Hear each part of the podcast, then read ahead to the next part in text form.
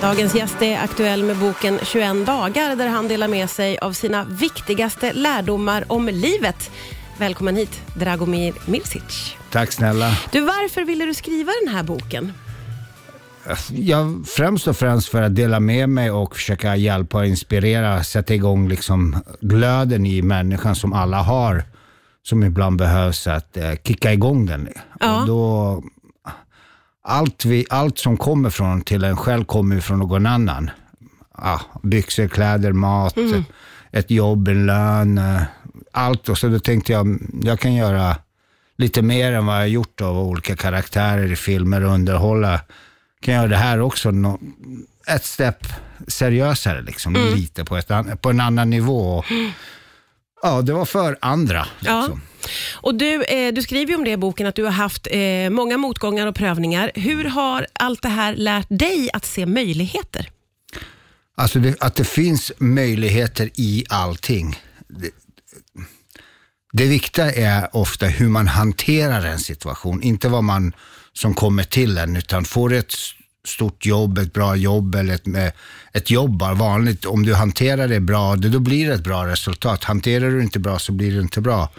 Kommer en eh, negativ sak till det som det kommer under livets gång och hur du hanterar en negativ sak kan också bli bra, en bra sak. Man kan lära sig, det finns att lära i allting, oftast i motgångar. Och det är det med 21days.se, det där äh, jag känner att jag kan förmedla det här på ett sätt. Det, där, det, det som också är kul i boken, det är att det är 21 dagar, det är 21 tema och 21 praktiska saker också. För jag gillar att handling talar ofta mer än ord. Så det är därför jag har lagt in en, liksom, en praktisk sak i slutet på varje kapitel. just det, dag. just det. Och det, det, det gillar jag lite extra med boken, liks- liksom att man måste göra någonting också. Inte bara läsa, ja men det här är... Nej. Det här är. Och Boken börjar ju också väldigt praktiskt när du skriver om andning. Eh, och Du lärde dig andas eh, när du satt i fängelse. Ja. Berätta om det. Det var en eh, kille, buddhist, Tobon, som, eh, det hade hänt, jag hade haft, först och främst så var jag i en väldigt eh, stressad miljö såklart, fängelse och hård miljö och hade haft två dödsfall på väldigt kort tid under en vecka som stod mig väldigt nära i familjen. Ursäkta. Eh, och eh, då såg han på mig, liksom. jag andades och pratade mer så här. Och, Ja, stressat. stressat. Och eh, då sa han till mig, testa och kontrollera din andning. För kan du kontrollera andningen, då kan du kontrollera dig själv. Ja. För om du är stressad, då blir det så här, om du ska gå upp på en tal, om du är nervös, eh, man hör. Men om du kan lära dig att andas, och andningen är också ett, alltså, jag skulle våga säga det bästa sättet faktiskt för att komma bort från andra tankar. Att bara fokusera på Ja, andas in och andas ut och det här. Då släpper de där andra kanske orosmoment eller ett eh, Ja. nervös för ett jobb eller annat. Liksom. Då kommer bara andningen igång. Ja. Och Det jag gillade här, för att andas in genom näsan och sedan ut genom munnen, det har man hört i flera olika sammanhang. Mm. Men eh, när jag läste din bok så då skulle man vara i det så länge, man skulle göra det 20 eller 30 gånger och då blir det verkligen någonting som man går helt in i. Ja, ja man, alltså, man måste gå in i Ja. det, för det går inte att ha tanken på ett annat håll. Det är det, det är det som är intressant, att man när man väl testar, så jag rekommenderar verkligen till folk att testa det där med andning. Ja, Och just att det. det, det Jag nästan- förstår att det är tidigt i boken, för det är liksom en bra början Ja, ja kan det man är en fantastisk början för Ja. att släppa annat och komma in i det, det momenten du ska vara i, där, i dig det. själv. Börja med andningen. Livet handlar ju liksom om att ta hand om sitt liv och göra sitt liv bättre tillsammans med andra. Liksom. Mm. Vi ska prata vidare om boken alldeles strax här på Rix FM. Ja, det är Dragomir Mirsic som gästar idag, aktuell med boken 21 dagar. Där han delar med sig av sina viktigaste lärdomar om livet. Och eh, du bestämde dig ju för att göra upp en plan, vilket du skriver om i boken. V- Var fick du det ifrån, att du skulle göra upp en plan? Alltså om något ska bli, hur ska man säga, bra, då måste du ha en plan. Och det hade, det kom ju redan från när man var ung och jag tävlade och tränade i taekwondo. Kom in i landslaget, jag måste ha en plan för hur jag ska äta, hur jag ska träna, vilken eh, idag blir det på morgonen stretching, sen kör jag lite fys och allt träningsplanering. Och sen så tyvärr 90-talet kom mina brott och då var jag tvungen att planera dem noga. Så även där fanns planen med? Där var det definitivt Där var det definitivt plan. planen med. Ja. Och sen så vill jag förändra mitt liv. Då kan jag inte bara, "Ah, men jag ska förändra mitt liv, jag ska sluta med det här. och- Ja, men vad ska jag göra? Okej, jag ska ta reda på vilken skola jag kan gå på. Ja. Jag ska eh, skriva ut mina betyg för att kunna söka. Jag ska gå upp varje dag klockan sju och göra, ta en kalldusch och äta den här frukosten. För jag ska, om du ska gå ner i vikt och träna, då måste du lägga en plan. Så allt handlar egentligen om att lägga en plan och sen fullfölja den. Just det här med att teori och praktik, du måste gå ihop. Du måste, därför jag just har lagt en praktisk sak i slutet av varje kapitel. För så plan är ju en plan, måste du ha för att eh, när du gör en film, du planerar regissör, eh, regissör producent, skådis, statister, biroller. Allt egentligen, allt man gör handlar om, när du ska ha ditt radioprogram, du planerar, okej jag ska ha en musik, sen ska jag prata tre minuter, sen ska jag ha det.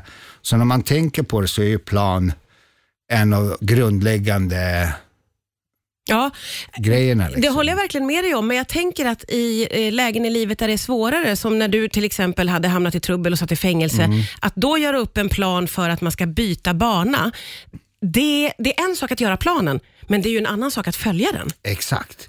Och det, men det är, där är det kanske ett steg svårare på ett sätt. Men om du tänker djupare så är det ett steg lättare för det är sån hemsk och dålig miljö som du ska, så då har du verkligen en drivkraft.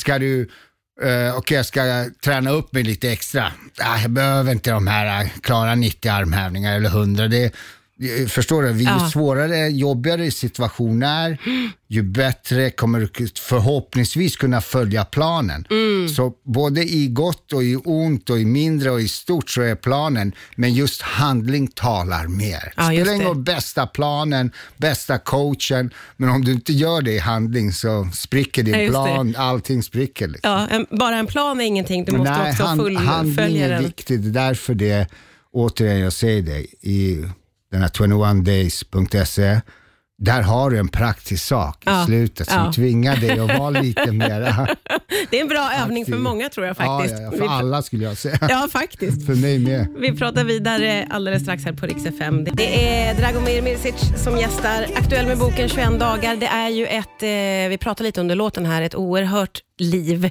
du har levt. Du har gjort så otroligt många saker. Eh, du avslutar boken med att skriva om civilkurage. Vad betyder det för dig?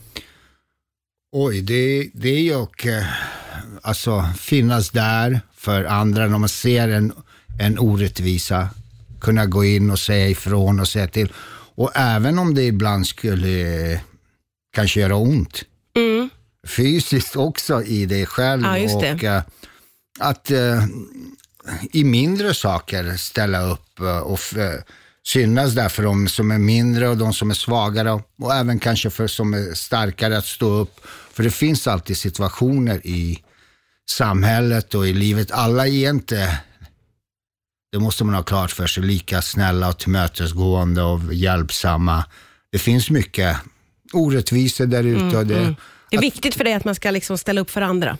Det är superviktigt, för hade inte folk ställt upp för mig, då hade inte jag 100% inte varit där jag är idag. Om jag inte hade fått chansen och det hade funnits, eh, som de på SOK, Glenn Öster, de, Laura Munsterhjelm, min agentur, min familj, andra vänner som var eh, hade varit kriminella och min kompis dog och de ställde upp med att bygga mitt gym så jag skulle kunna jobba där och funnits där. Allt som har andra hjälpt till med. Sen får du alltid i slutändan yttersta ansvaret för din egna utveckling. Det har du ju själv. Det är därför min, den här boken kommer hjälpa, men de kommer få göra jobbet. Det är därför de har fått det lite jobbigt med en praktisk sak. Du, eh, I boken skriver du också om vikten av att vara ärlig. Och Du och jag pratade lite under låten här om att du, när du kom ut från fängelse och tyckte det var väldigt jobbigt att behöva stå för vad du hade gjort. Ja. Eh, När kom ärligheten in i ditt liv då?